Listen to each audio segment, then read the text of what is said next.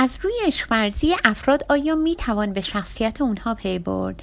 یه جمله ای از فروید می خوندم که بسیار برام جالب بود. جمله این بود که به من بگو چگونه عشق ورزد تا من درباره شخصیتش بگویم.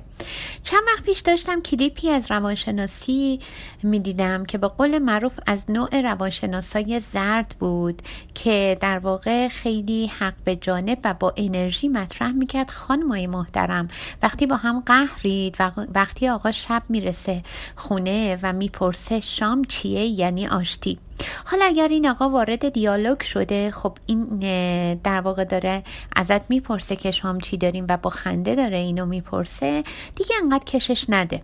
مردا اینجوری دیگه مغرورن اصخاهی براشون سخت خدای من اینم شد حل مسئله زوجه متاسفانه اون روانشناس چنان با آب و تاب داشت این موضوع رو می‌گفت و از مراجع, کننده مراجع کنندگانش می‌خواست که در واقع کش ندم وقتی مسئله و مشکلی پیش میاد و کلا از این عراجیف و پرتوپلاها استفاده می‌کرد واسه درمان افرادی که در واقع توی اون سمینار شرکت کرده بودن.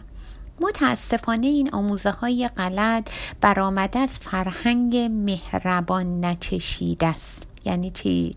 و اینی که در واقع از فرهنگی که نمی‌خوان حل مسئله کنن حل و فرهنگ خودشیفته پرور. جالبه براتون بگم که چقدر هم ویو خورده بود و چقدر کامنت های تشکر و سپاسگزاری که واقعا ما از رابطه نشون می‌داد که ما واقعا چقدر از رابطه فقیریم و چقدر در واقع اطلاعاتمون کمه. اگر به نظر من روانشناس به جای اینکه به خانم ها یاد بدیم که آقایون همینه که هستن خونه های ما در واقع از کودکی بشه واحدهای حقوق معدنی و آموزش و پرورش و رسانه های ما هم همین شیوه رو دنبال کنند هرگز هرگز یه روان نشناس روانشناس نما نمیگه به روی خودتون نیارید و زیر لحاف فرید یعنی رابطه خوب در ارتباط با رابطه به روی خودتون نیارید و اینی که بخواید زیر لحاف برید. فردی که چنین روشی را همیشه پیش می‌گیره اهل حل مسئله نیست و مدام مدام دوباره اون مشکل تکرار میشه و میگه همینی که هست. خوب داره به ما میگه که من همونم که از موضع خودم پایین نمیام و موضع من موضع خودمه نه رنجش صدایی و من برای این نیستم که حرف دل تو رو بشنوم.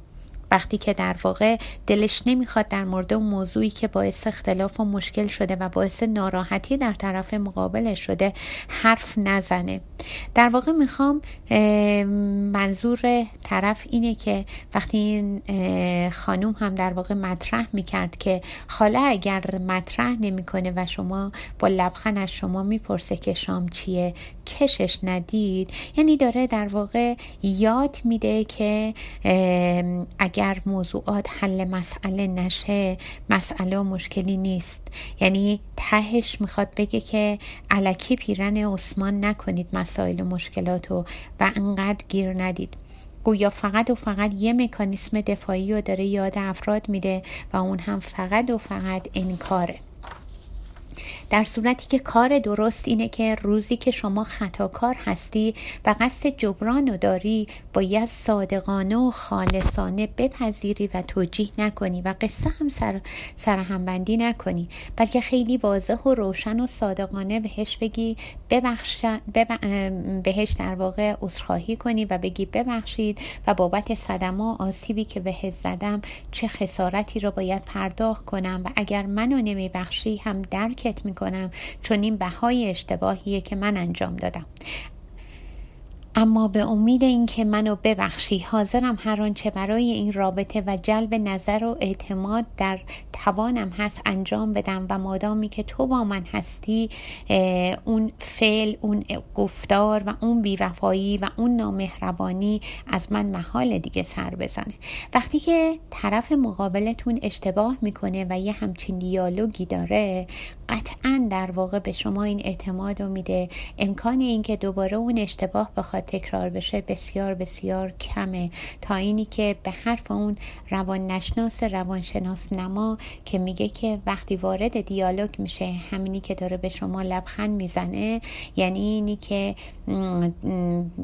شما باید ببخشید و از کاری که کرده پشیمونه و کشش ندید و و اون مشکل رو پیرن و عثمان نکنید.